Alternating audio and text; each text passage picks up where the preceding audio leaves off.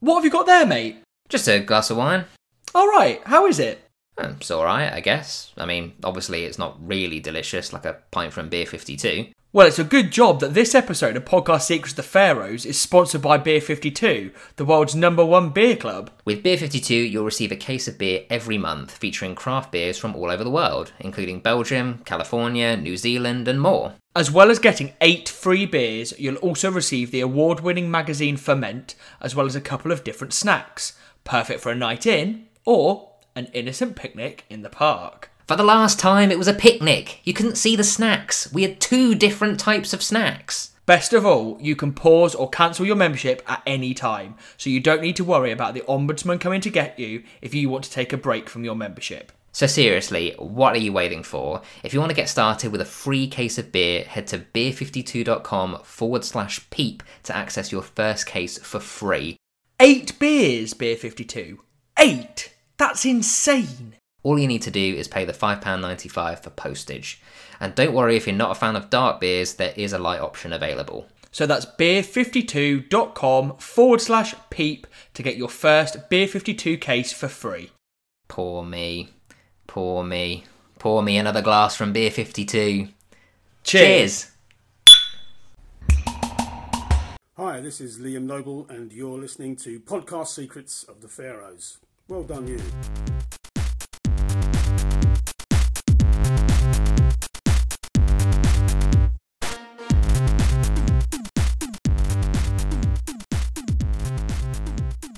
Hello, and welcome to Podcast Secrets of the Pharaohs, a podcast all about discussing and reviewing the British sitcom Peep Show. My name's Tom Harrison, and I'm joined as always by Rob Graham. Hello.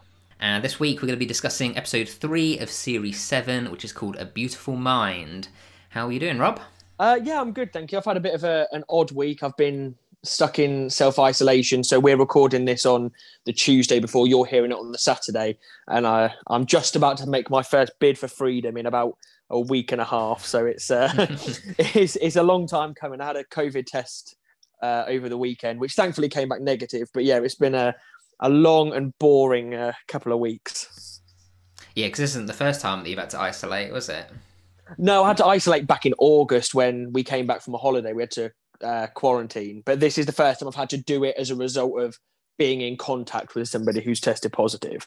Um, so it's Mm. been it's been all right. I've been doing a lot of a lot of Netflix. I've watched the entire series of. Have you ever watched A League of Gentlemen? I haven't, no. I watched the entire series of that one once and a half times. So I, I've not been very productive. um, but yeah, I've still been working from home and stuff. How about you? I'm good. Yeah, since uh, the our last recording, um, which actually was quite a little while ago, a week and a half ago probably, um, I moved into the new house. So I'm recording from a new sort of office slash podcasting space, which hopefully we'll be making the most of when we can record together. But like you say, we're we're still recording remotely, um, and given we're in tier two at the moment, I'm not quite sure when that's going to end. But um, hopefully, if you will stick with us um, and I hope that the quality is uh, is good enough. I think it is. It generally seems to hold up pretty well. Yeah, to be fair, you're recording on a mic, and I'm uh, mine's the Zoom quality. So listening back to the episode we did before, it didn't sound too bad. Yeah, jolly good. Uh, right, we, we had a few uh, new patrons, especially since we last recorded, which was actually quite a little while ago now. Yeah, and I I listened back and I thought, oh, hang on, there's been about four new patrons who probably think we've deliberately missed them off since since we last did it. But um, yeah, so a huge shout out to Darren Friedrichs, Robert Horvath, Dave Pink, Mike Kavanagh, Trisha Attenzia, Laurie Johnson, Daniel Thompson, Andrew Mason, Doug Simpson, Alex Watson, Joel Johansson Byberg, John Fraser, Michael Collins, Toby Irving, John, uh, Tom Burton, Jessica and Joel Isler, uh, Tim Chamberlain, Jonathan Gardner, John C. Ralston, Joshua Herbertson, Peter Frost, Stuart Hill, Ash Krishna, Isaac Marley Morgan, John Barker, Dee Bizzle, Sarah McDaniel, Steve Morano, Olivia Calmas Hoy, Nick Hetherington, Ashley Duffield, and Benjamin Price, who you snuck in just in time. You came through today, Benjamin, just before we started recording. So uh, there are 32 patrons we've got now. So big shout out to everyone. Big, big shout out. And if you're interested in joining that rather illustrious company, um, I will leave a link to our Patreon in the uh, episode description down below. So feel free to check that out if you are interested. So uh, let's get the synopsis for A Beautiful Mind, and then we'll head into some general thoughts. And uh, I believe you've also collected some uh, listener and fan uh, thoughts as well, haven't you, Rob? I have, yeah. Cool. So here's the synopsis for A Beautiful Mind. In his continued effort to woo and impress Zara, Jeremy impulsively offers to host her book club at the flat. The only problem, he's only read one book, Mr. Nice, a story that you won't find doing the rounds in intellectual circles. Meanwhile, having beaten Gerard and starting to date Dobby, Mark's trying what he can to hold on to her. So, discuss. What your general mm. thoughts? I really like this episode. I think it's a funny one because as we've gone through this series, at the beginning of series seven, I sort of said to you, ah, I don't think it's that great. And then every time we watch an episode, every time we review it, I think, nah, this is a really good series. And I know you said last week, actually, series seven is up there with series four for you for the quality.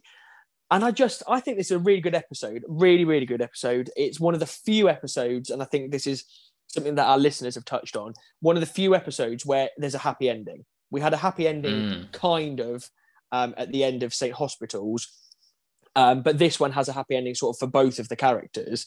Um, so yeah, another solid episode and another solid episode written by Simon Blackwell, which is we always like to point out the ones that are, that are written by Simon as opposed to Sam and Jesse.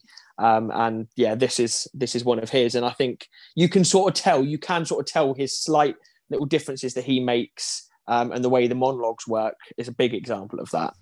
Mm, yeah, definitely, and that, that's something that we have discussed before. Yeah, I, I- think this is a really great episode, and like you say, we, we had some fan opinions last episode who said that Series Seven was the start of a, a so-called decline, but I actually I couldn't disagree more. I think, uh, like you said, um, I I think Series Seven is right up there amongst the very best, and I think this series is going from strength to strength. Even the the episodes like this, so that probably if you'd put them all, you know, wrote the, titles down on paper, I would have picked these as the weaker ones. But actually, I I laughed a lot watching this, and although yeah, maybe the Jez and Zara stories is a little bit close to you know the Jez and Elena um, of last series, but I I think there's there's just about enough to to keep it fresh. Um, a slight change in circumstances, and then of course seeing Mark in his relationship trying to do his damn hardest to learn from all his previous horrible experiences um, and yeah, to try and prevent it blowing up in his face. Um, I think is yeah, it's just it's good, kind of doing what Peep Show does well, doing it very well, and I, I think yeah, like you say, Simon Blackwell's done a really great job. He's really he really gets what Peep Show is. Yeah, and I think it's you've hit the nail on the head there, and it's a good episode. Like it's a good middle of the series episode. It's not a it's not a finale. It's not an opener. It's a good, solid fits the sequence of this series really, really well. Yeah, completely. Shall we have some listeners' thoughts? Yeah, absolutely. Far away. So we've had a lot of feedback on this one. It was quite good to see. So Jace Rogers said uh, he wishes that more time had been spent on the book club discussing the books. There was a missed opportunity for more character-based humour for Jez, Zara, and Ben to give their opinions on more aspects of that, um, and also thinks that they could have seen more of Kenneth, perhaps in the hands. and he's put uh, um, next to it of some of the book club, just adding to Mark's embarrassment. Again, missed opportunity on an otherwise solid episode. Uh, Kyle Malcolm says it's not a love story; it's a fucking fuck story, which uh, which has been echoed several times in these in these posts. Um, Tom Petty, Tom Petty, I don't know. uh, Correct me if I'm wrong. Um, said he always wondered why Mark knows that the guy reading the online essay is his own. Like that Ben's reading the essay as his, as his own. Uh, Gary Hogg says he thinks it's the only episode with an upbeat ending, which we touched on a minute ago. Um, Stephen John said it's a great and very funny episode, and like that had been mentioned on the thread, this is an episode where the rare ones that ends on a high note. Um, but what makes Ben go back? Sorry, what makes Mark go back and debate Ben at the end of the episode? Was it guilt for reneging on his deal with Jeremy, or the desire to prove himself in a debate in front of Dobby? Also, do you reckon this episode feeds directly into the Nether Zone episode, i.e., the Nether Zone episode takes place on the morning directly after the night of this one? Which is an interesting question, which maybe we can we can talk about. And then there's several comments: Jake Bennett, Mike Alexander, Um, Chris Taylor and Jago Corey all talk about Kenneth being a, an incredible side character. I'm not sure side character is quite the, quite the right term. Uh, and uh, Jamie Atkinson, who we shout out all the time on here, says it's a solid episode from Simon Blackwell. Gail's return and the book club are fun. Uh, Dobby telling Mark it's okay when he loses his job shows why he's the one. So Mm. sorry, shows why she's his one. And I do think that I was like, Dobby's lovely at this point. Yeah, super understanding, particularly as Mark is behaving, you know, pretty irrationally throughout the the last well, this episode and the last one. She seems to know like how to handle him. Yeah, absolutely. And talking of being somebody's one or not being their one, um, at Ord85 on Twitter said, after the first two episodes of this season, I don't think it's been discussed much that Zara is the least Jez's one than anyone. The relationship is based on him pretending to be the complete opposite of what he is. And Chris Roach then said, in a way, they're perfect for each other, both massive fakers. Zara isn't clever at all. If she was, she'd have seen straight through Jez's persona immediately. Also, the fact that she thinks Tony Parsons is an elect- is an intellectual speaks for itself.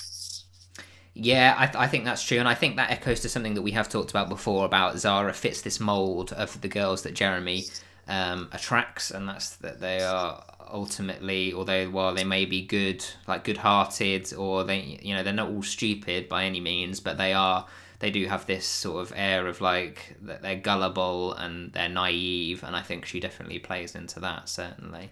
And she very much, we don't really know what she does for work, do we? No, we don't see anything. She seems to hang around a lot at Ben's office.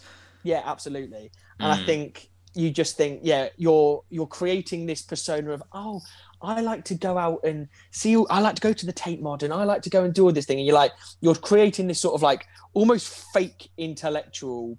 Yeah, and there are some things throughout this episode that made me think, oh, hang on a minute, like I thought you were supposed to be like super highbrow, and actually some of the things you're coming out with really aren't, despite that, yeah, yeah, she seems to be trying to play the role of the intellectual, and I don't think she's quite there. and doesn't pick up at all on stuff that Jez clearly would know if he knew anything about French cinema or um, any of the other things that he lies to her about. He's not particularly subtle at not understanding. Like No. he doesn't make it particularly difficult for somebody to read that he is chatting out of his backside. Mm, no, absolutely. okay, well, if that wraps up our uh, listener opinions, shall we? Shall we get started then? Let's go for it.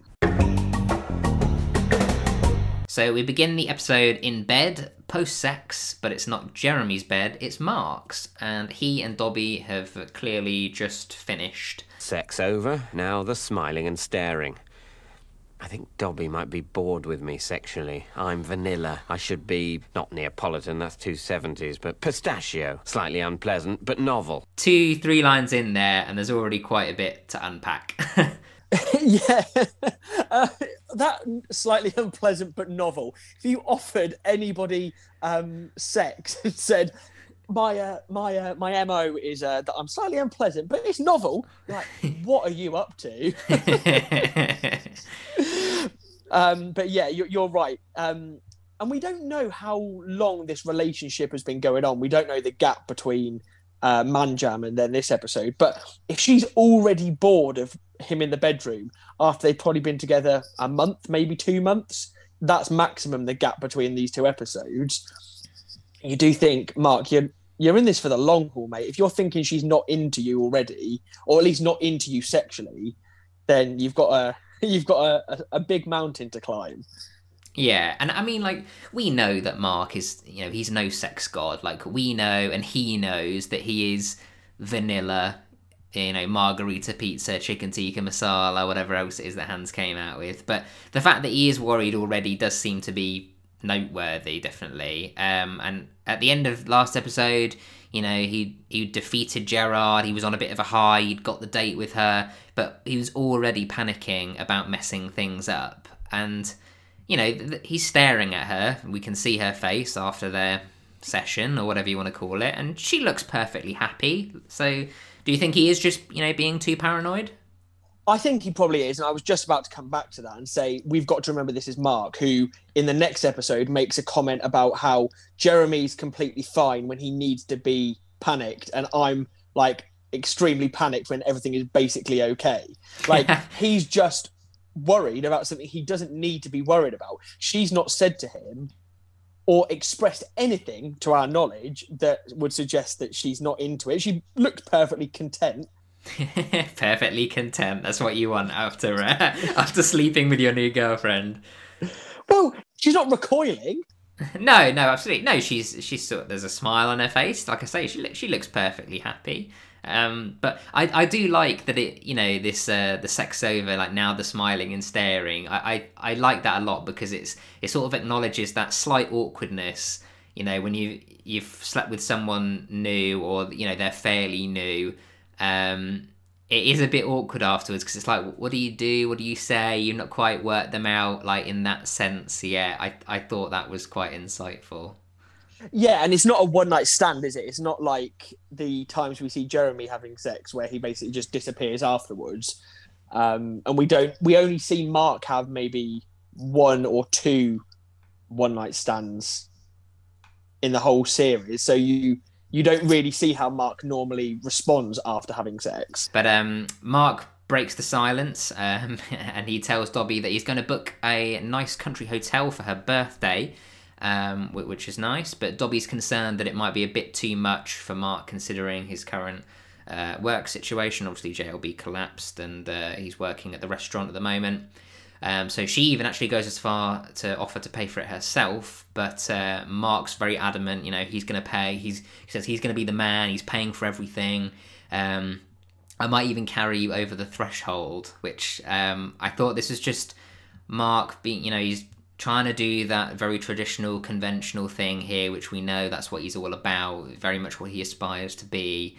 Um, but I, I like that he's he's there doing and saying all the you know quote right things, um, only to then have to follow up that sort of like nice gentlemanly gesture uh, by asking that you know yeah, but you've got to get us there. Can you drive?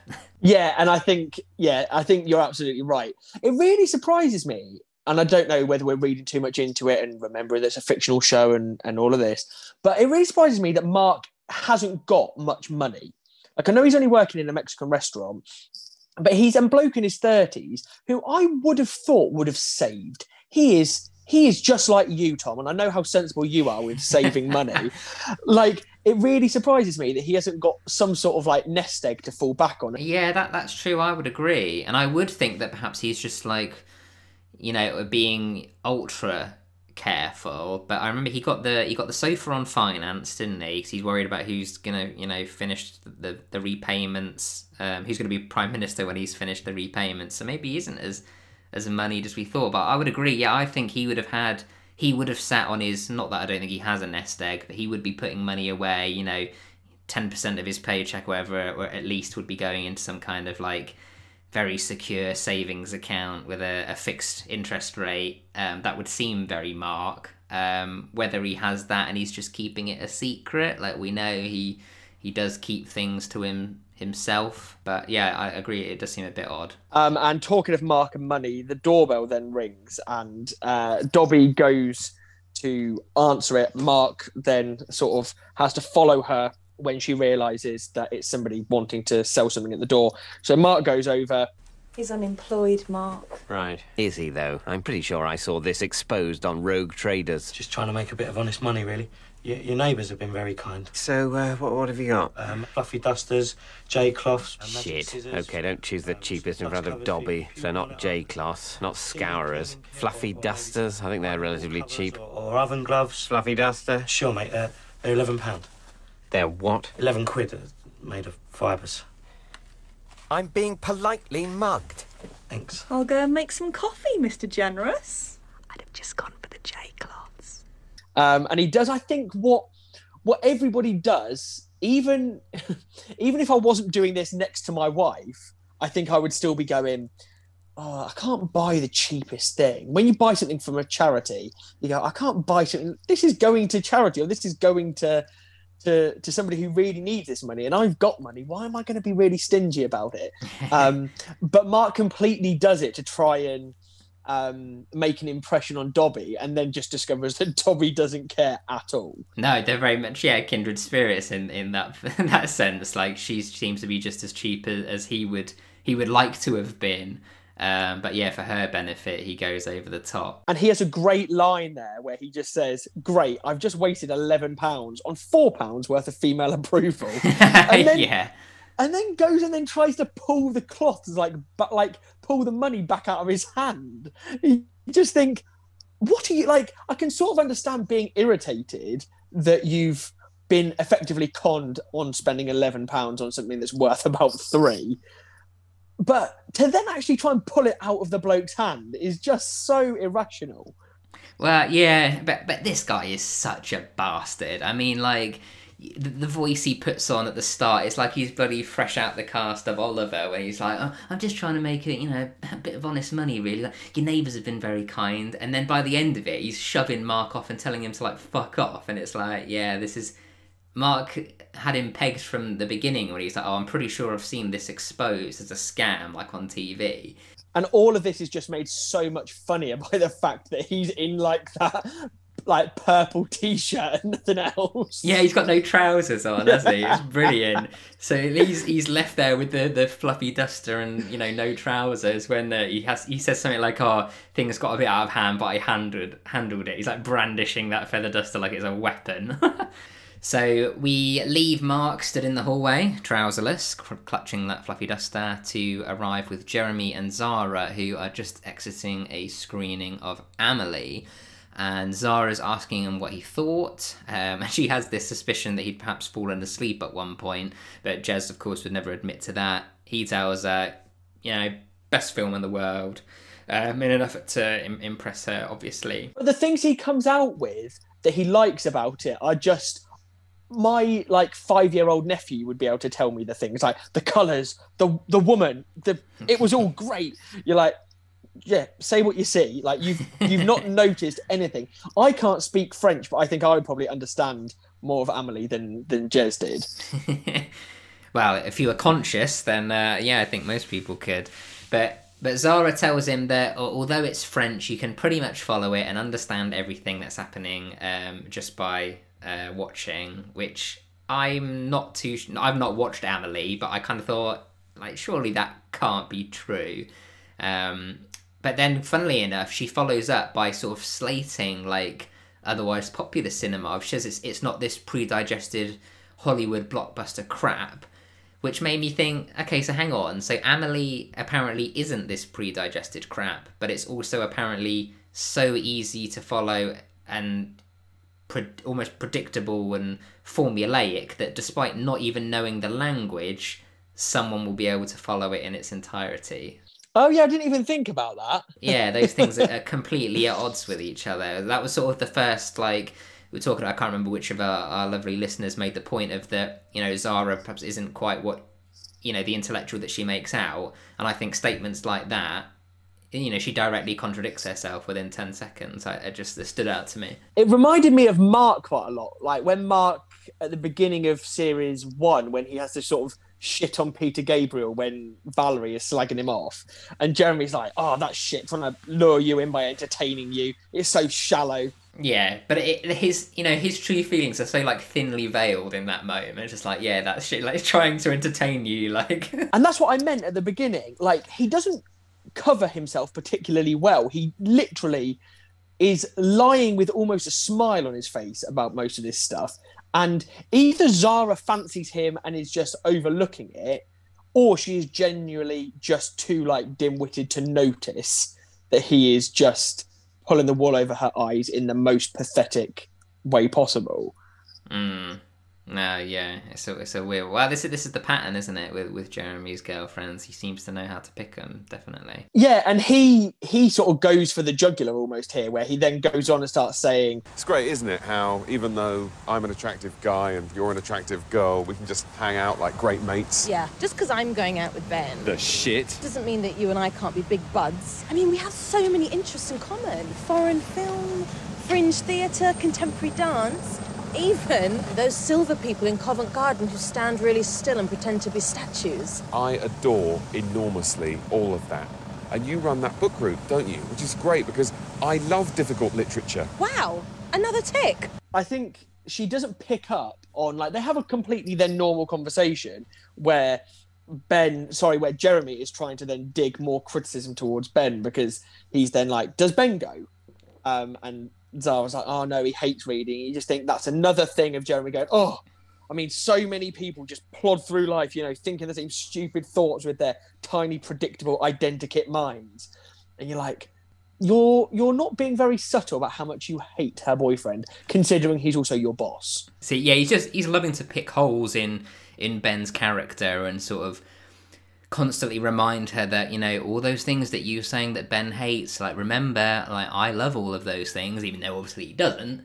But um, it's funny you say about Jeremy's quote there about the you know oh everyone just plods through life thinking the same old things and she then turns around and says yeah you know most people just go around nodding to the last opinion they heard don't they? And Jeremy just falling straight into that trap. He's just like yeah I agree and he's just there like nodding his head. That is one of the best setups for a joke I think in the entire episode yeah, I think that's really good sharp writing there, and, and, and credit to Simon Blackwell. I think he's he's very good at putting together those those just like really quick little jokes and, and punchlines in there. I think I think it's brilliant. So they they've called over a cab. She hops in, and uh, we get another fantastic example of how Jeremy's sort of ignorance and lack of awareness you know, works out in his favour um, when she says, I'll, I'll, see you tomorrow add a man? And she's like no you the man. And she finds it hilarious. She thinks it's some kind of like intellectual sort of ironic play on uh, on words when actually it's just jeremy's ignorance passing off once again as this sort of like razor sharp wit. Yeah and and jeremy doesn't understand why she thinks everything's funny. She's just like he thinks he's just like oh i don't know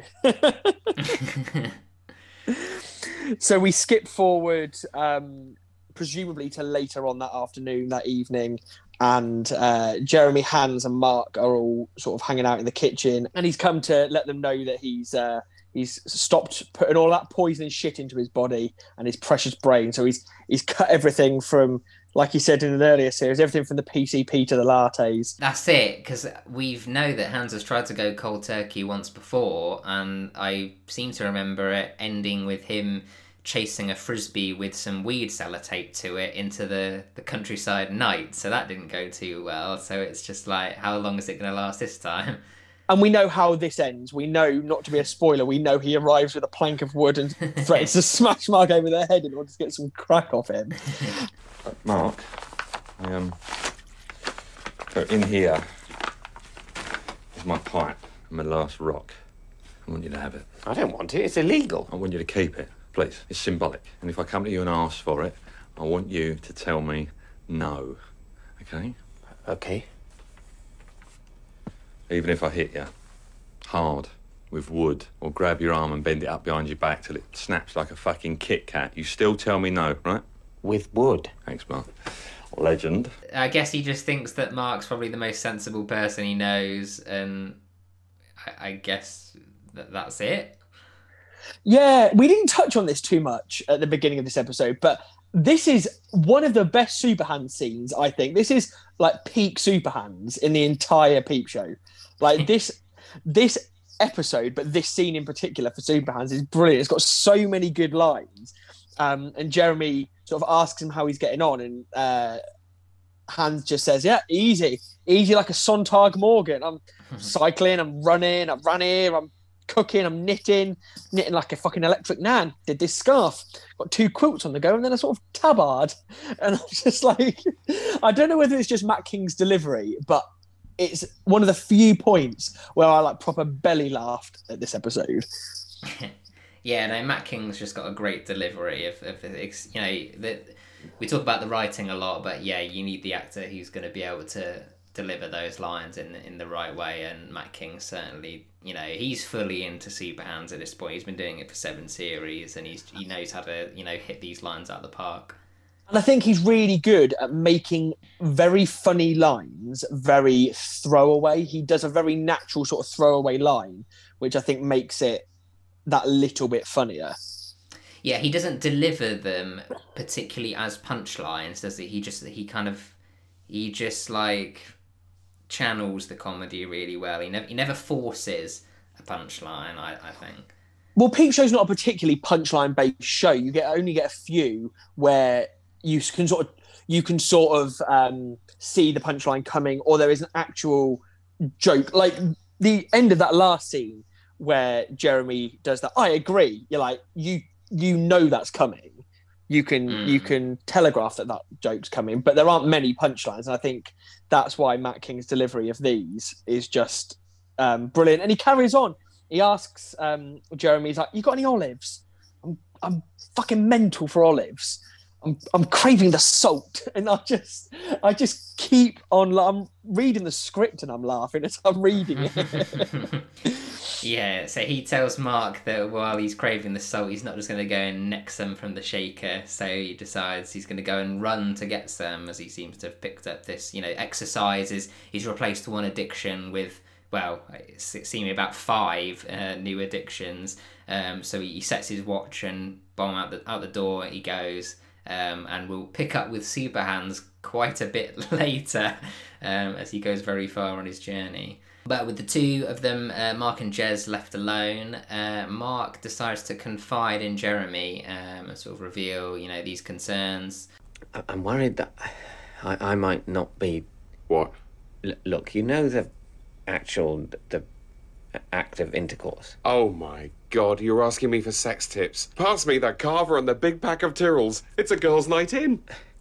What would you say was the average amount of time b- before the man unleashes hell? Yes, yeah. I, I want the average amount of time, the mean. No, no, the mode or, or median. Sting's probably thrown the mean out for everyone else. Well, it depends, Mark. It often depends on, you know, where you are, if you get me. No, no, I, I- I don't want to hear about the bum, Jeremy. I, I know for you it all revolves around the bum. You're like the Copernicus of the anus. You've got to know about the bum, Mark. Otherwise, it's like only cooking with the hob and never using the oven.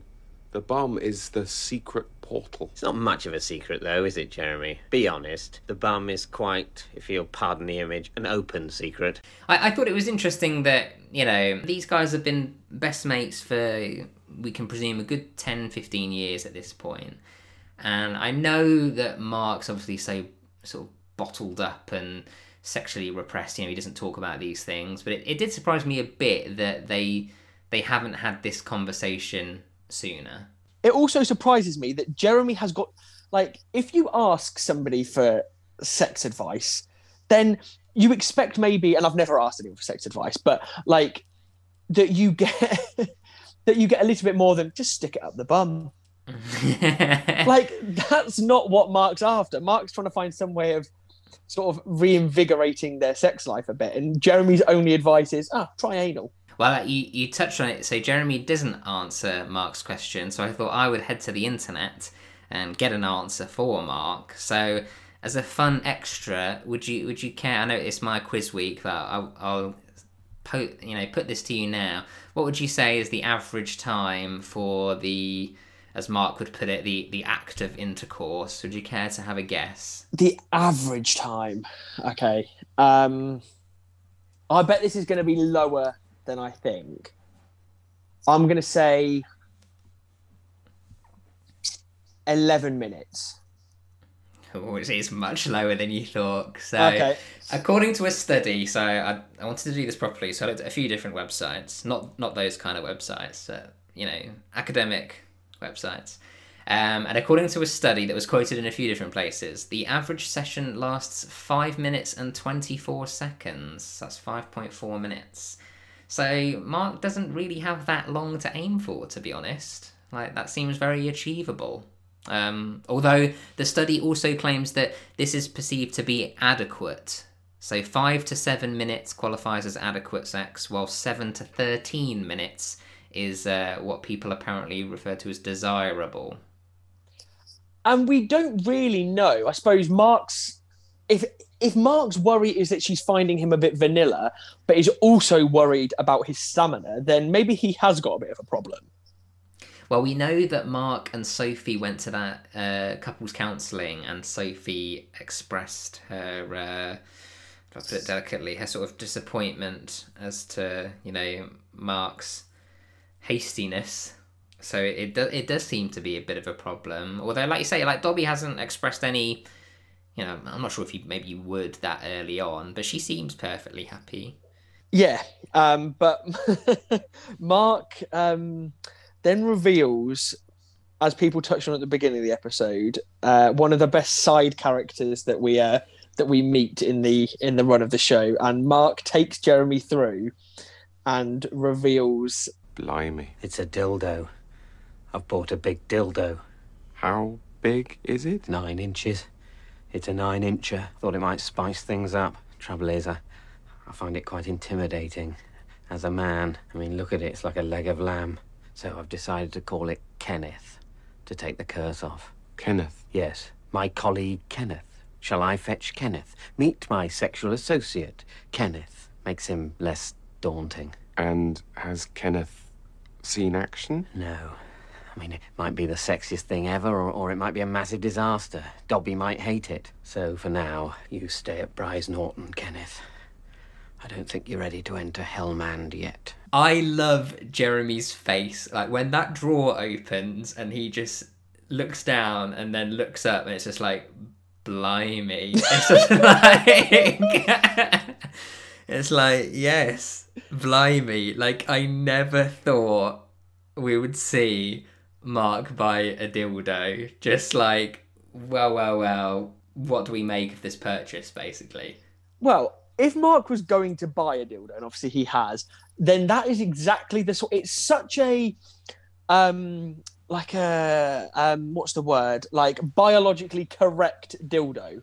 Like it's so veiny. Like it's such like a, like a. It doesn't. It's not like it's literally just like a flesh colored. I mean, it is huge. Like it is massive. um, I don't really know what I make of this purchase. Somebody on our one of our social channels did say they found it really like out of character for Mark to buy a dildo. They're like, even for him, that seems quite like a weird and unlikely thing for him to buy. Yeah, I I, I think so as well. But it, it is a, a sort of a you know, it is a solution to what we think is his problem, though, which is perhaps you know he doesn't quite, he's not lasting long enough. So that's certainly one way of dealing with that is offering an alternative. yeah, I don't know what to make of it really. I think it takes quite uh, big balls, if you pardon the pun, to uh, buy a dildo for your girlfriend who you've only been with for a couple of months. Like it seems like quite a bold move from Mark. Yeah, well, for me, I think he says that he's unsure about you know Dobby knowing about it yet because, like you say, still very early days. But he's made so little effort to hide it. Like he's just put it in his sock drawer, but like on the top of the socks, like it's it's almost like laying there as if like on a, a velvet pillow. And we've already seen that she has well worn his dressing gown so it'd just be so easy for her to like oh i'm just gonna borrow a pair of socks like if she stayed over. And to then just open the, the drawer and there it is resting at the top like if he doesn't tell her now and she then just finds it in his drawer like what is she gonna think yeah i think at least he acknowledges that it might be the sexiest thing ever or it might be a disaster. Like he does acknowledge that Dobby might not like it. But um yeah, I mean what a purchase for for Mark and um I guess we're going to find out a bit more about Kenneth later. But um the two of them then proceed to head out to work which I think you know I don't think we've ever seen that before where they've they've both got jobs and they're they're heading out. Something that would be is so ordinary seeming actually kind of like stood out to me quite a lot. So is your work still good, bad? Does he like it there now? I've forgotten. You know. I despise every second of it. Tell Gail she's exploiting you. But then she'll fire me. I don't want to be unemployed. I've got a girlfriend to impress. Christ, Mark, you really need to grow a pair of testicles. Yes. You want me to grow a pair of testicles so I'd have four testicles, and somehow that'll help make me braver and better able to deal with stress. Staggering around like a baboon with four balls hanging down. Look, Gail's fucking you over because you're so bloody passive. You need to rip her a new one. A new anus? So she'd have two anuses, and then in this mad new world of yours, I'd presumably shove my four bollocks up her two anuses for some unknown reason. I just thought was so peak David Mitchell here. I really enjoyed the fact that when you text me about this scene earlier, you referred to it as Mitchellian, and I was like, that needs to be coined as a um, as a as a comedy type. It is absolutely like breaking apart somebody's um, somebody's attempt at just a, a throwaway remark by absolutely tearing it to shreds is incredible. Yeah, he's very much yeah, like his his frustrations really do just spill out in this moment, and he, he kind of takes it out on Jeremy, who's got he's got nothing to do with this situation, but he just had a little he prodded the bear a bit, and so he gets a bit grizzly, and I just thought.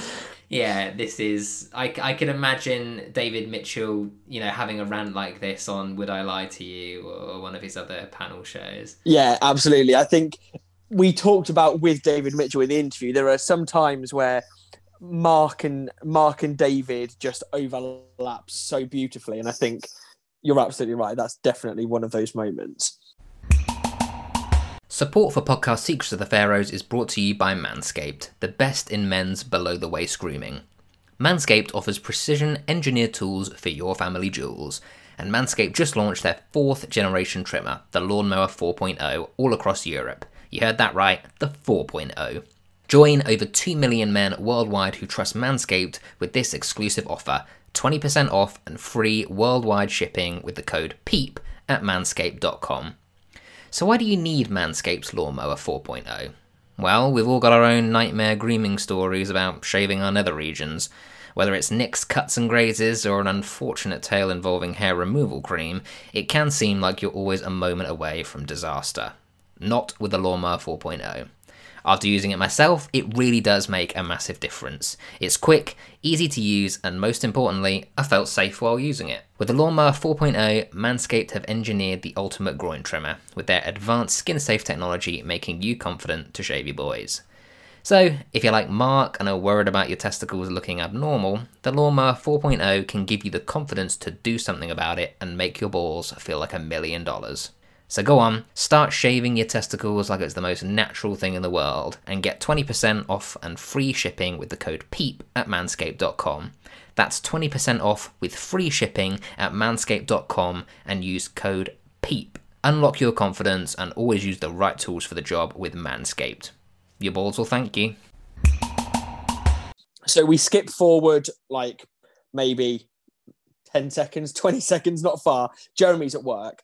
Um, ben then appears and is sort of chatting away to Jez, and he's he's he's implying that sort of he's servicing Jeremy's servicing her intellectual needs and and he's servicing her physical side. Uh, um, and uh I mean, it is kind of true. I mean, Ben's a massive shit, but he has kind of hit the nail on the head. Here. Yeah, and I think Ben knows exactly what he's doing here. Like, he's clearly suspicious that Jeremy fancies Zara, which we get, you know, full confirmation of later. But and and he does in this instant. He goes as far as asking him outright, but he's just winding him up here. Like it is odd that Jeremy and Zara spend so much time with each other. Jeremy conveniently loves everything that she loves, and while she can't see all these signs, Ben can. And so he's right to be suspicious. So he's kind of then torturing Jeremy by like dangling her in front of him and, you know, telling him that, oh, yeah, mate, you can go to all the art shows you like, but all that means is that actually I don't have to go. She comes back in a great mood, and then I actually reap the rewards of all your work. And it's just like, yeah, he's a shit, which fully, the amount of times he's referred to as a shit in this episode, like I lost count, but he's a shit who's kind of, he's living the shit's dream. Yeah, and we touched on this last week. Where I said actually, Ben is, he's got a bit of charm about him and confidence, and confidence goes a long way but he just undoes so much of any of his potential likability by just grabbing Jez's face and completely rubbing his nose in it. And he comes out with this line where he says something about, I'm not going to go into detail with what we got up to, but let's just say it wasn't a long great game of Scrabble. Your glands isn't red raw after a long game of Scrabble. And he knows that Jez fancies her. And Jez knows that he knows that Jez fancies her and they both know exactly what's happening in this conversation. And Jeremy sort of, I know you're, what you're doing, and the only way that I can stop this happening is to admit that I fancy Zara. And before he gets the chance to even say anything, Ben's like, You don't fancy her, do you, Jez? Because it'd be an extremely huge problem if you did. And you just think, yeah, I'm not sure where you're going with this, Jeremy, but um, you're not you're not like you're not winning here because you can't you can't sleep with her without potentially losing your job and you've acknowledged that this job is the best job that you've ever had and are probably ever going to get. Yeah, and that's and Ben makes that job all the sweeter by you know then proceeding to give him sort of you know more responsibility, gives him a little pay rise, which I thought you know Ben Ben seems to be doing that you know keep your enemies closer type thing here by just making him you know he's keeping him loyal by keeping him on the the, the payroll and knows that yeah jeremy can't especially like as we we've known jeremy longer than uh, ben has like jeremy's never going to get a job better than this. So he should just do everything he can to hold on to it. And actually like is zara worth it for for that? Like we, we don't think she's as compatible with Jeremy. Like Jeremy has to is essentially reinvent himself to appease her, and he's still not getting anywhere. So for, for me, it's just not worth it at all. And at least at the end of this scene, he acknowledges that he's. He says, "Jesus Christ, I'm so out of my depth. Who's Richard Avedon? What's a symposium? At least I know which day Friday is. That's something to cling on to." And you just think, "Yeah, is it all worth it?" Jeremy's just thinking with his dick, like he does most of the time, but he's having to concede so much. At least with with um, Elena, there wasn't really much to their relationship other than the physical side of it. So he didn't really have to pretend to be somebody that he's not. And everybody, to a certain extent, and we touched on this either last week or the week before, we've touched on how everybody slightly alters the way they behave in their personality for their partner because that's just part of like compromise and and and, and developing as a person because of the person you're with. But Jeremy goes through like these personality transplants with the various people that he meets in order to suit their needs. It's really, really bizarre and almost just quite sad that he isn't confident enough in his own personality or hasn't got enough about his personality to actually attract somebody of the level that he feels he deserves to attract. Mm, wow. All right. C- cutting him down raw there. That's getting deep. But yeah, no, I think I've had a lot of time to think yeah, about but. I I think you're absolutely right. Yeah, and I think that that's ultimately kind of what you know. It's one of the key ingredients to to Peep Show, really, isn't it? Um, so we we leave Jeremy uh, at his work and jump over to join Mark at his. And um, he's decided to take Jeremy's advice, grow those extra testicles, and he, he goes to ask Gail for that time off. And I thought, like, Gail isn't in this episode for very long, but wow, like, Mark wasn't kidding when he says that she hates him now because she is just so incredibly rude to him. I think that kind of that is just part of her personality, though. She she didn't like him much before. If you think when she came round and they had that conversation whilst Jez and Elena were off um, getting busy, and he was talking to her about like working in a Mexican restaurant, she wasn't particularly forthcoming then. I think it might just be this sort of standoffish, slightly socially awkward personality that she has.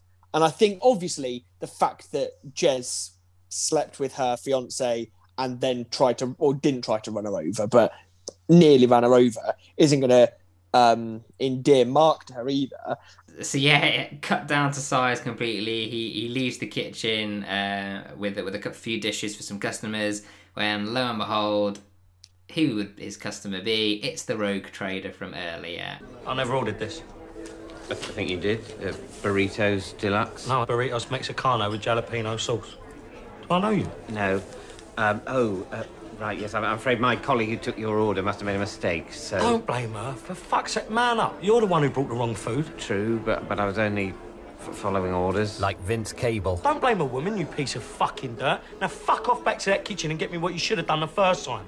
Mug. and I use I've worked in in um like a catering type industry, and you get those sort of people who are just dickheads to you just to sort of show off to the people near them, and it's just horrible. Yeah, I, this is exactly why I couldn't work in that sort of like hospitality kind of environment. So to all you know, you people out there who do like, I salute you because just like bloody hell, like this guy is an asshole. From like he doesn't even like he just comes out the gate like swinging at Mark and swearing and shouting, and you just think like, whoa, like. And I know Mark probably shouldn't throw his colleague under the bus, but the point is valid. Like Mark just brought the dish out. Like he didn't take the order. There's clearly been a mix-up, but like calm down. Like it, it's only banditos. Like it's not fucking like Michelin star restaurant here. Like just cut the guy a bit of slack. But you don't blame you don't blame your colleague. No, you don't. Which is yeah, that is true. But I, I also think yeah, Mark. I mean, Mark was never going to be particularly good at like the customer service, is he? And he reacts to one bad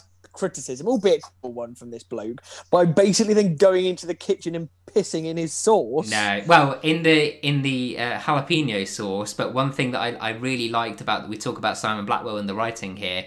Um, uh, but this guy refers it to it as the jalapeno sauce, which I just thought was a great little cherry on the top of this guy's character because it's just like that another like I don't know the sort of the, Lack of sophistication. yeah, and the the arrogant sort of like Yeah, he's the do you do chips, yeah, exactly, yeah, that. Um, so yeah, Mark goes in and uh, for the second time in the history of Peep Show, goes to start pissing in somebody's desk. Yeah, unbelievable. Yeah, Mark seems to like this form of revenge, doesn't he? He loves pissing in something. Yeah, okay, yeah, not the second time he's pissed in somebody's desk. The second time he's pissed on somebody else's um, belongings or food or whatever. Um, but he doesn't actually get the chance to start pissing before Gail comes in. So um, yeah, fresh from that sacking, Mark heads home and, and, and tells Jez the news. But of course, now he's worried that he's also going to lose Dobby because you know he was worried that he, you know, the uh, the fancy hotel uh, in the country might not have been affordable with his um, with his waiter salary. But now, if he has, if he's lost all his income, you know, where does he go from here? And uh, and Jeremy tries to pick him up, bless him, by sort of regurgitating some of the the nonsense that Zara's come up with. And I think this was the second point for me where it was like, yeah, actually Zara, this is just this is all kind of like pop pseudo psychology stuff when Jeremy says like Zara says like the only thing that we have to fear is fear itself. It's clever clever saying, isn't it? And it's like, oh, is it really? No, that's just the, that's the sort of thing that you you see written on t-shirts and on in, Instagram memes and stuff. Like it's just this isn't that's not insightful. It's one step up from the children are our future that Elena comes yeah, out with. exactly that. Yeah, and and Mark's just in no mood for it. like he's lost his job, so he just starts listing all these horrible things. this is like actually that point is a load of bullshit. And what about losing all your money? Or shitting yourself in public? Or the tabloid press mistakenly outing you as a pedo? Or Alzheimer's? Or all of those things plus you're drowning? It's a clever saying, though, isn't it? Oh, Jesus, you're in love with Zara, aren't you? He tries to like vehemently deny, um, but admits that he says, "I'm in love with her. I'm in love with her mind. I fancy Zara's mind, um, which is a pure, modest, and beautiful love." But then ruins that quite philosophical remark that he made by saying, "I'm then gonna have a wank watch with Skype." well, we we know this can't be a love of her mind because you know all the things that Zara likes, Jez hates. Like they have nothing in common. So this is purely. A, we know from the first moment he saw her that he fancied her. This is what it is. It is a. Oh, it, it's not. It's not a love story. It's a fucking fuck story, isn't it? Like it's about animal lusts, and that is that kind of is what Jeremy is uh, towards Zara. So that's just bullshit through and through. but he's having to lie to everybody, including his best friend, to justify the way that he. He's not even admitting it to Mark that he that he's in love with her, at least in the way that he is, or the way that he lusts after her. I don't think he loves her. No, and yeah, and Mark can see right through that, I think, and he makes that he's quite right to point out that you know you've just basically been through this with Elena, so like, do you really want to go down that road again? Which you know, perfectly valid point. Not that Jeremy's going to heed that advice for one moment. No, and like like Mark says in the next episode in Nether Zone, he says, "You and your wicked Willie." But at that moment, Jez gets a, a phone call from Super Hans, and you know it's been a while since we last caught up with him, and that's because he's bloody not stopped since he uh, he left to run for the shops, but he's not actually run to the shop at all. He's gone all the way to bloody Windsor. Which is quite the trek. I'm sure it's like marathon length. I'm sure it's like the guys over at Dobby Club were trying to organise um, like a charity run to Windsor from from Croydon, and I'm sure that uh, Giles from Dobby Club calculated it as being like 26.8 miles or something. But Jeremy says like, oh, what that, that's in like Scotland or something, isn't it? Yeah, um, and he's not particularly sympathetic with. We obviously can see Hans, which Jeremy can't, but Hans looks in a bad way, like he's lying almost almost horizontal on, on the pavement, like propped up against a wall. He's not in a in a good way, and he says like, "I can't feel my legs. I'm paralyzed. Like my legs are gone." And Jez basically says, "I'll just find some polythene and pull it over yourself and lie on a bit of waste ground, and you'll feel fine in the morning." I suppose Jeremy can't. Jeremy hasn't got a car, so it's not like he can go and collect him. I'm not really sure what he wants Jez to do. Jez has got the car. They went to Epsom, didn't they? I suppose maybe even if he did have the car, like if Jeremy thinks he's all the way in um, Scotland, he probably thinks, "Oh, well, I'm not driving like ten hours to go and get him." Yeah, completely. Yeah, that's a fair point. And also, Jeremy just doesn't care. Like, even if he was round the corner, he probably wouldn't go and get him. Um, so we skip forward maybe to the next day. We're not really sure when the next scene takes place, but Jeremy and Zara are in a bookshop. So yet another um, string to Jeremy's um, made-up bow that he's trying to play Zara with. So she returns with a book, and uh, she says how she loves magic realism, which is a, a literary sort of genre that is pretty much what it says on the tin. Um, that sort of fiction set in a a realistic world, but there's some sort of magical or fantastical element, which to me was then my third flag because to me that doesn't really seem to be in keeping with her, you know, highbrow stuff that she normally goes on about. You know, to me, magic realism, the first thing I thought of was like Twilight, which is what she would probably call Hollywood pre-digested crap, and yet here she is, you know, saying it's one of her favourites. And it just that stood out to me as well as being odd. Yeah, very, very true. And so they move on to start talking about Jeremy's favourite book. Um, and Jeremy says he decides that he's going to use it as a, a very weak metaphor for the way that he feels about Zara. I've been reading a very brilliant novel lately. Yeah. Yeah, it's about a man and a woman. Uh, it's not set here, it's set out in Iran. Oh. And the woman, she's with someone else who is the man's, um, not boss, but his baseball coach. Yeah, and he really wants to stay in the baseball team, the man, but he also really wants to get together with the attractive woman. It's a great book, What's it called? Baseball Man. So they go back to talking about uh, the the book group that Zara that Zara has, and they realise that they've got a member missing, and that they can't host it at, at Zara's house because because Ben's holding the poker game. I don't know why Ben. We never see Ben's house, do we?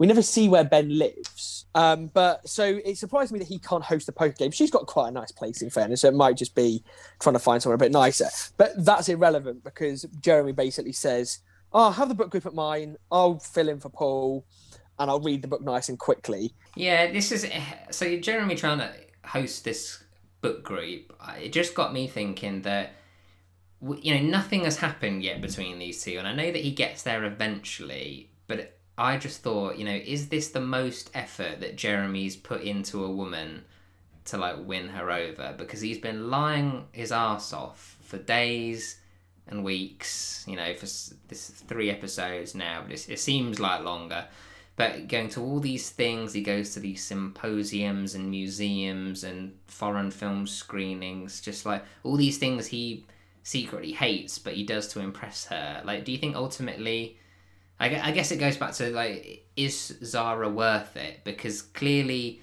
this relationship won't last very long when he finally does get there because like how can you maintain this for for the rest of his life? Like he has he has all the same flaws that ben has. And also, he's able to create this personality for himself because Zara doesn't know him, and he obviously realizes he's got the the benefit of hindsight, knowing that Zara doesn't like the the drugs and the whatever else that Ben's into.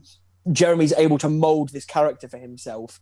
That means he, she gets all the good bits that she likes without all the bad bits that Jeremy actually entails. But you're right, long term, suck and fuck is not a long term. um, it's not a long term plan, really, is it? No, not at all. Wow, and speaking of back and suck, we go back to the flat and arrive uh, back in Mark's bed with Dobby, and uh, he's wondering whether to invite his colleague Kenneth to, to join them. And um, just as he's about to, to go and put uh, get a condom from quote Kenneth's lair, uh, Dobby receives a text um, which tells her, and we didn't mention this earlier, but there was a brief reference to, to Simon earlier where we found out that his, his mother was ill, uh, but now it turns out that she's died. And she quite quickly, you know, jumps out of bed, you know, starts getting dressed, even though they were about to, you know, get into the throes of passion. But she she's already, you know, she's half out the door practically. Um, and what she asks whether it's okay if she goes, but I mean, she's kind of already decided at this point. Yeah, and it's a strange one because they've been separated. Her and Simon have obviously been broken up for a little while, at least a few months. If her and if we're working on the basis that her and Mark have probably been together a few months, if you were fairly cordial, which they clearly are, maybe slightly more than cordial, um, you maybe would go over and check he was all right because, to all intents and purposes, Dobby doesn't think that Mark has a problem with the fact that she sees so much of her ex boyfriend. So why would you be worried about that? She hasn't really got to the nitty gritty of how paranoid Mark is about it.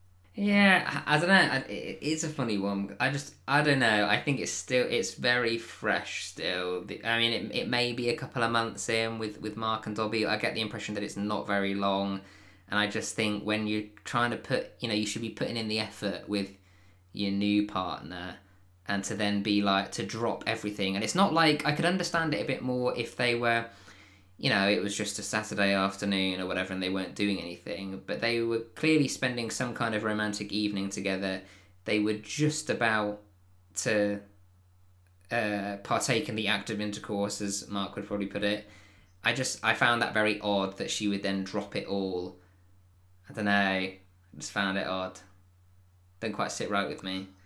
I mean, yeah, would you necessarily be the first person, or would she necessarily be the first person that he would contact to let her know? But if that's the person that until recently you've had a deep emotional connection with, and she's been with you through other things, then maybe maybe it would be the first person that you that you would go to. He's not doing it. I wouldn't imagine he's doing it as a ploy to try and get her to come back over. I doubt you're particularly thinking about that as you're finding out your mum's died. And Dobby does kind of acknowledge it in the next scene or the next scene that she's in, where Mark is trying to make an overplay and saying, "Right, we're taking, we're going away, we're doing all of this," and and Dobby just says, "I'm not going to jump back into bed with Simon." Like she acknowledges the fact that Mark is paranoid about what her and her and Simon's relationship still is or isn't. Yeah, I think in that sense, she then she recovers very well, definitely, and I think she's she then does like understand, you know, that Mark is kind of a, a bit of a wreck when it comes to these kind of things, and he needs a lot of like hand holding to get him through it. Um, but f- for me, not not not so sure at this moment. No, I can see what you're saying, um, but we move forward. Uh, well, as Dobby leaves, Jeremy's just coming home, um, and Mark goes in and sees that he's he's reading or attempting to read.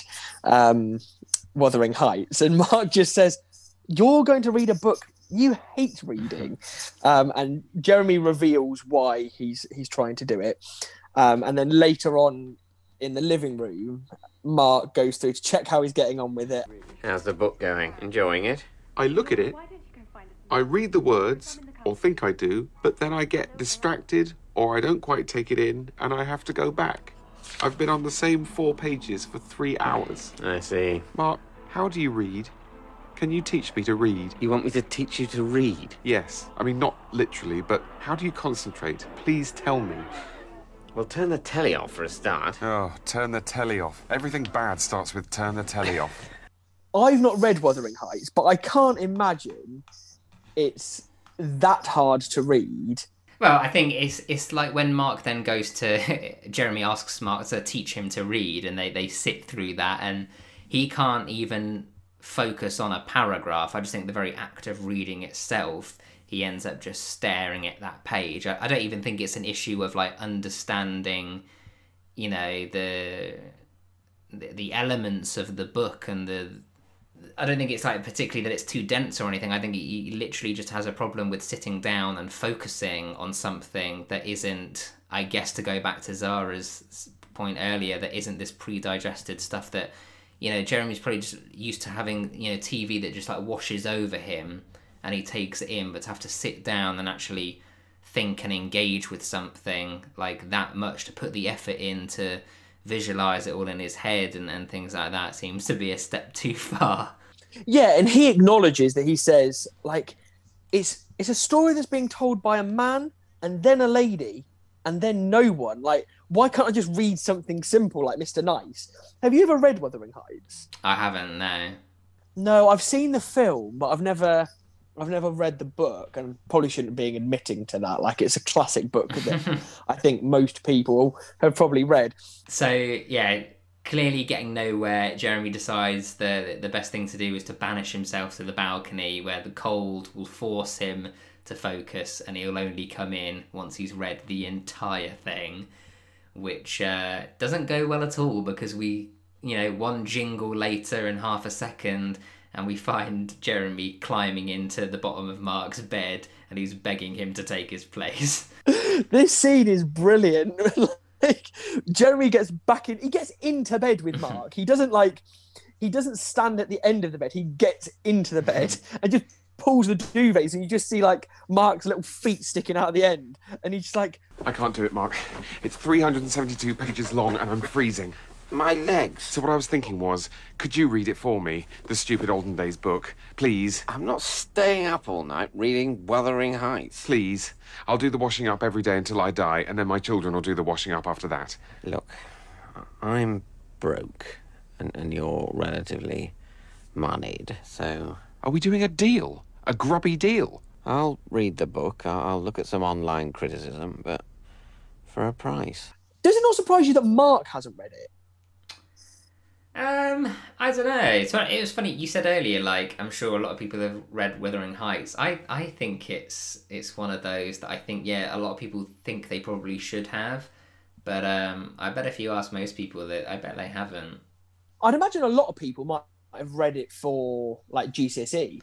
Yeah, I can imagine it. It could be one of those things that goes round that's sort of like of mice and men and Pride and Prejudice, that sort of thing. But I think outside of that context, like those olden days books, as Jeremy puts it. I'm not, I'm not so sure, but yeah, maybe. maybe uh, to be honest, Mark likes reading more. He he reads like historical, you know, biographies and things, doesn't he? And we know he likes a good spy novel as well, actually. Yeah, very true.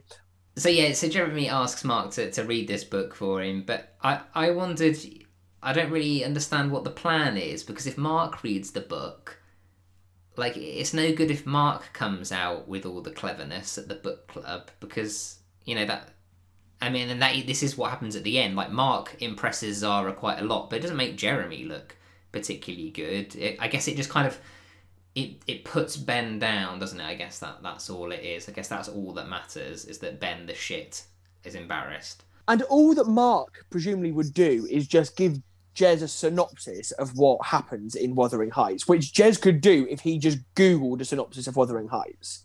Yeah, I'm surprised. Yeah, because Mark says I'll look at some online criticism. And like Jeremy hasn't even thought to do that, like to cheat his way through there. I'd struggle to read a 372 page book in a day. Like what he's even proposing to to Mark is ridiculous. Like read this for me overnight is ridiculous. And you you're coming to me in the middle of the night and be like, "Here, read it." Yeah, kind of taking the piss, isn't it?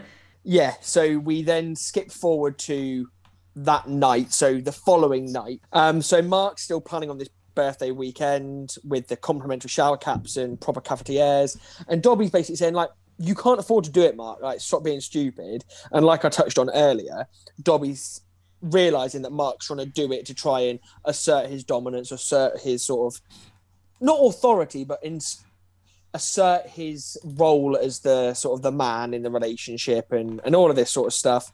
And she basically says, "Stop it! Like I'm not gonna."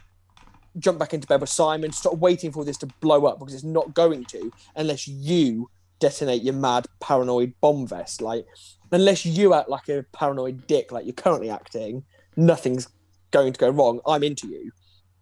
And makes it clear that she's into him by basically saying, right, let's let's ditch this lot and go back to my place um, and sort of make up for what we missed out on the other night. Yeah, I, I think Dobby's very good at just she sees Mark for what he is and knows when to just cut through his nonsense and be like, look, you just need to chill out. And she just tells it how it is.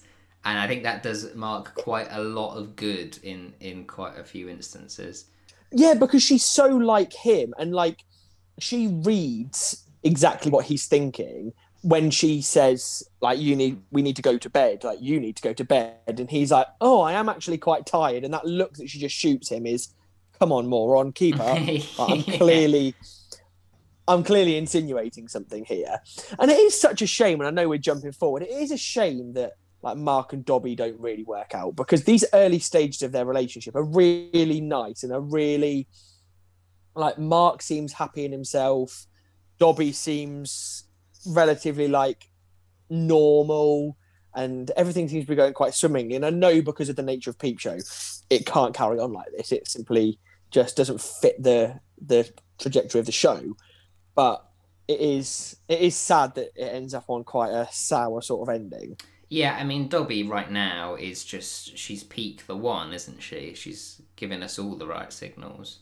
Yeah, and I think watching it because obviously there was a gap before we saw when it ended badly. I think you sort of think, oh yeah, actually she's a really nice character. And then at the end of series um, eight and the beginning of series nine, you do sort of go, how did we ever think she was the one for Mark? She's so not the one. uh, it's a funny one. She she changes quite a lot. There's a there's a there's one point I can't remember which episode it is, but I remember when she she starts talking about wanting to go interrailing and stuff, and then suddenly all and she she doesn't want to watch the box sets anymore and sit on the sofa and then she suddenly she shifts very much away from all the things that mark likes and mark won't change but she does and she just very much leaves him behind which is which is yeah very sad. But at this stage at least we can sort of make the most of how um how happy mark seems to be. Um and so they they go to disappear and jeremy comes in and says oh they're ready for you mark. Like we're ready to start the book group. And mark Mark's thinking with his dick, mm. or maybe not thinking with his dick and just thinking with his heart, and he just says, "No, I'm going. Like, sorry, I've I've got other plans with Dobby."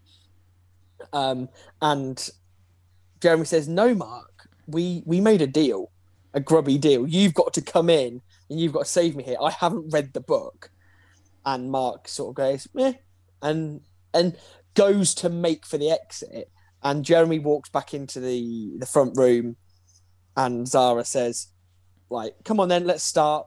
We'll we'll start. Well, why don't you start seeing as it's your place? And Jeremy in his monologue just says, We're letting you castrate yourself as it's your pen. and you just think, Yeah, you are a dead man walking here. Um, and so Jeremy starts with um, his thoughts on the on the book, and in his monologue, it's sort of playing through his thought process, and he decides that he's going to go with the angle of it being a love story, like the film Love Story. But before he gets the chance to go into too much detail, which I think is just as well for him, Ben cuts him down.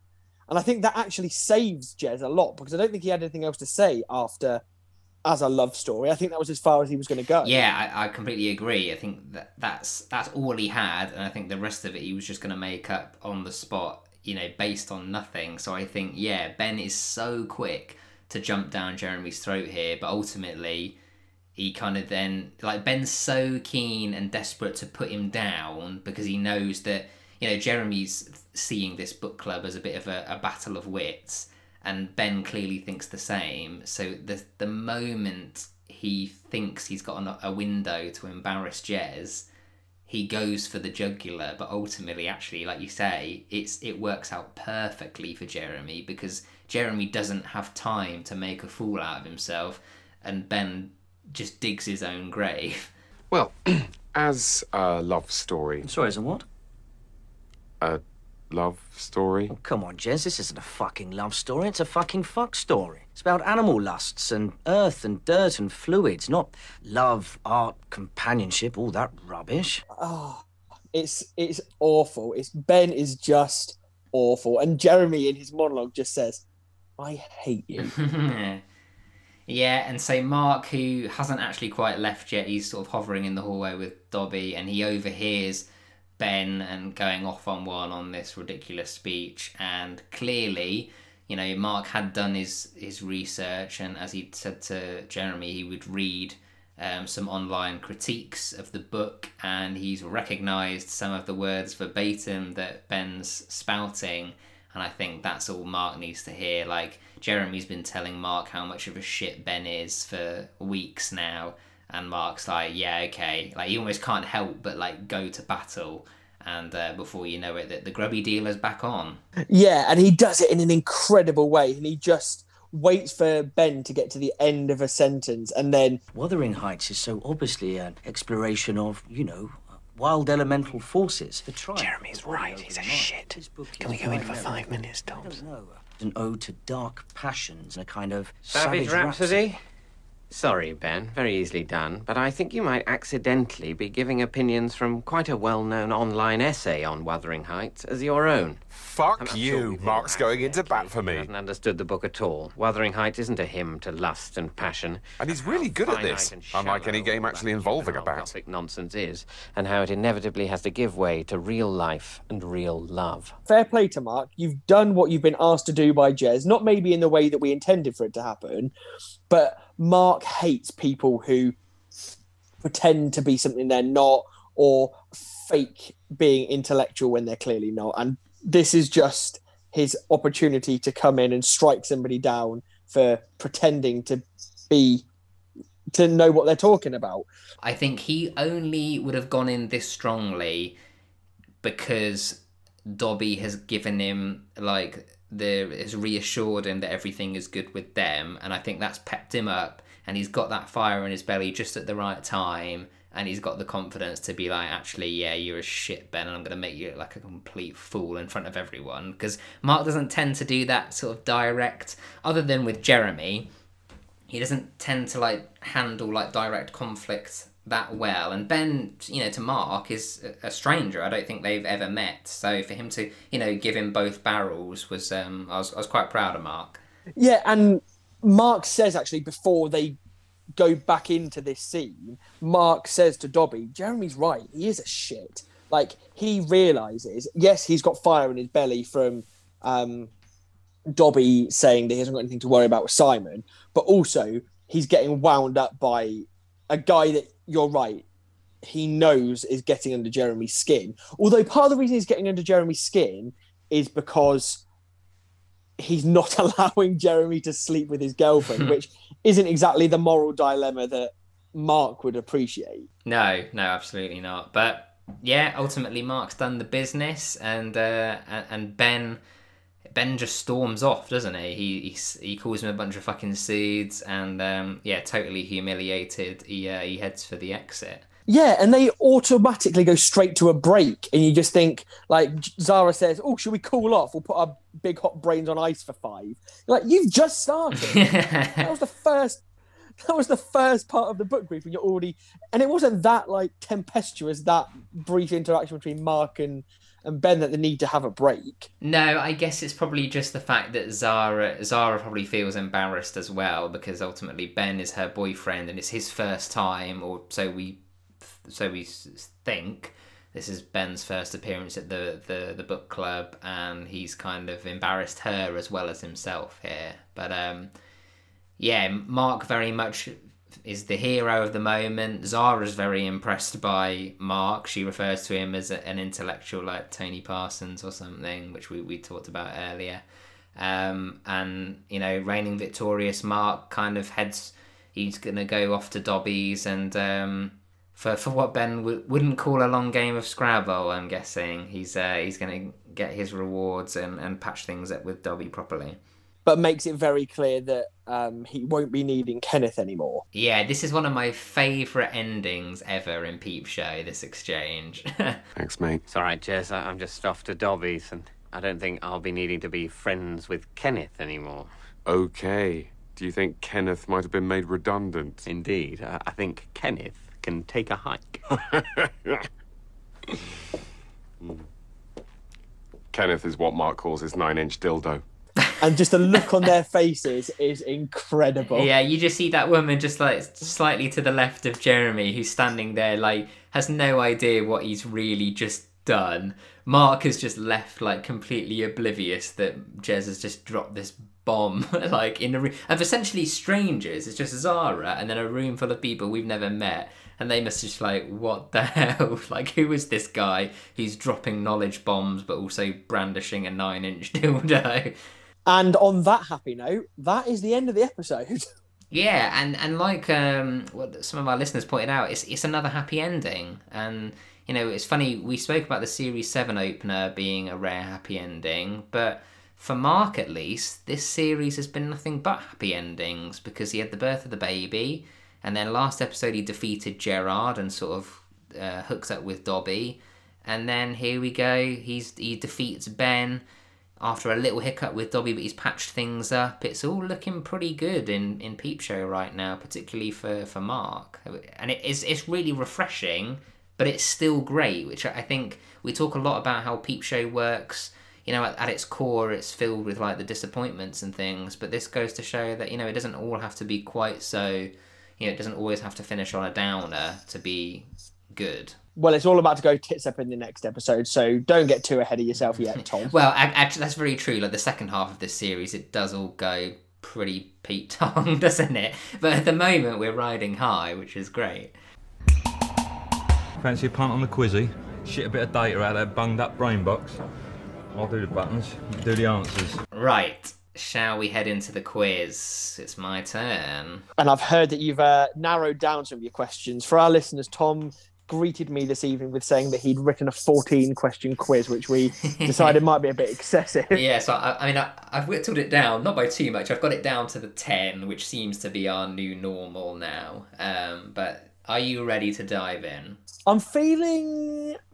I've been trying to sort of telegraph what questions might come up for this one, and I'm I'm not too confident to be honest. There was a lot of material in this episode, I have to say, so it was quite uh, quite good to make a quiz around. So I've tried to be a little bit left field, but I'm sure you'll uh, you'll have predicted some of these. So let's get started. So number one, if you were listening carefully, where is the hotel that Mark wants to take Dobby?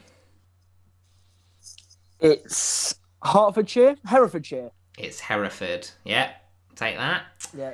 Number two, how much is the fluffy duster that Mark scammed into buying? Eleven pounds. Very good, correct. What things do Jeremy and Zara apparently have in common? There are four. Do I need all of these for one point? Uh, yeah, go on. I'll uh, let's go for three out of four. I'll, I'll Okay. French film. Uh, foreign film. Yeah, I'll, I'll give you that. Yeah. Yeah. The statue things in um the silver statue things. Yeah, people who pretend to be statues in Covent Garden. Um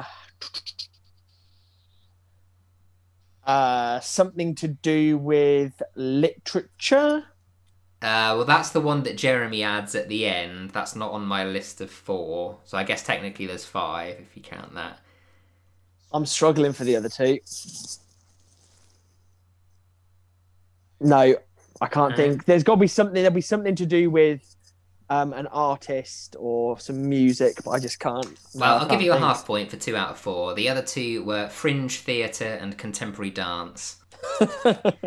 okay. So up next, uh, who does Mark think has thrown the average sex duration time like out of whack? Oh, Sting. Correct. And also, while discussing sex and how Jeremy likes it in the bum, what nickname does Mark give him? Oh, he says you're like the Copernicus of the anus. Very good. Um, up next, what does Mark compare Kenneth to? Um, what does Mark compare Kenneth to? Uh, mm, no, I don't know. A leg of lamb. oh my god! Yeah, of course he does. Um, and then this is an observational one, but in this episode we find out what Ben's company is called. Did you spot it? No, I didn't. Uh, so when we head to the office at one point, the the scene is set just outside, and we see a sign, and it's uh, create, but with an eight, like creative music merchandise. And of course, we know that Ben is cut me and I bleed merch. So um, it seems to be more about yeah the merch than actually the music, which, uh, which is quite interesting. Um, up next, besides um, fear itself, what other things does Mark think we should all be afraid of? There are one, two, three, four, five. So let's see if you can get three of them. Okay, I'll work backwards. Plus all, all of that, plus you're drowning. Yeah, that's one. The media mistakenly outing you as a pedo. Okay, yeah. Um, and there are two more, yeah, or three more. Uh, there are three more. All of that plus you're drowning. Um, being set on fire. No. No, I can't think of what the other two are. They are losing all of your money, shitting yourself in public, the tabloid press mistakenly outing you as a pedo, Alzheimer's, and drowning. So. Oh god, I should have got the shitting yourself in public one. Um, and then penultimate question: uh, What's the name of Jeremy's made-up book? Baseball man. Baseball Man, correct. And then finally, um, I actually made a mistake earlier at the top when I said uh, Jeremy had only ever read one book, but Jeremy does uh, give us another one. So, other than Mr. Nice, what's the only other book Jeremy claims to have read? Um,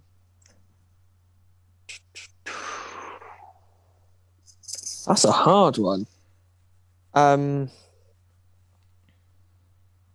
I'll be very Oh! impressed if you get this. oh no, it's not the road, is it? no, no, he's only watched the film of The Road. Oh yeah. Um, no, I don't think I know it. No, I would have been very impressed if you had. It was the Bunny Suicides. Oh yes, of course. Yeah, yeah. You did okay.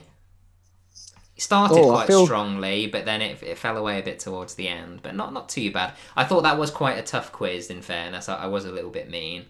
But that, that and like you was said, so there's a rich. lot of content. yeah, the, I was spoilt for choice. Like I say, I had to whittle it down, cut it down a lot. But um, there we go. Not not a bad performance.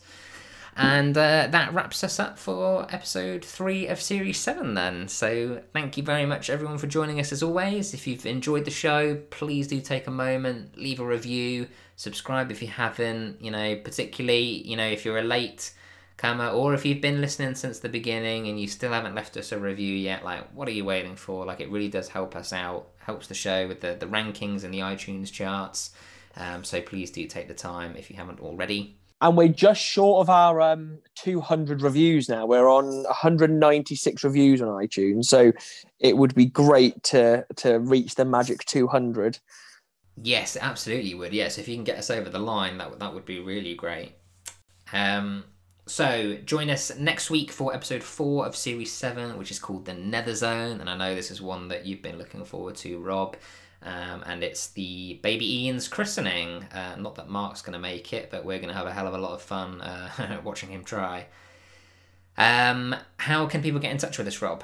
Yes, so you can find us on Facebook just by searching for Podcast Secrets of the Pharaohs, on Twitter at Podcast Pharaohs, Instagram at Podcast Secrets of the Pharaohs, and on email you can find us just by emailing podcast secrets of the pharaohs at gmail.com and i'm not sure whether we shouted out our patreon at the beginning of the episode when we shouted out our patrons but if you wanted to join us on patreon it is patreon.com forward slash podcast pharaohs Absolutely. And yeah, as always, if you're interested in joining that, I will leave a link in the description down below. So do check that out if you're interested. But I, I think that pretty much wraps us up. Any anything final to add, Rob? No, like I said, I think it's just an another good episode. We've got another cracking, like you said. I'd probably put Netherzone in in my top easily in my top ten of all of the Peep Show episodes. But I think Netherzone and then seasonal beatings are probably possibly seasonal beatings are probably getting my top five. So the next three episodes we've got after this are absolutely like top drawer peep show stuff. I'm buzzing to get these three done in the run up to Christmas. We've got a lot of fun as we're recording these. Yeah, absolutely. Yeah, and yeah, we're arriving. We're going to be at Christmas soon, so hopefully that's all going to align. I'm really looking forward to doing a Christmas episode at Christmas. So um, yeah, look forward to that, everyone. So there we have it. Thank you very much for listening, as always, everyone, and thank you, of course, for joining me, Rob. I'm not a prostitute. Now, please get out of my bed.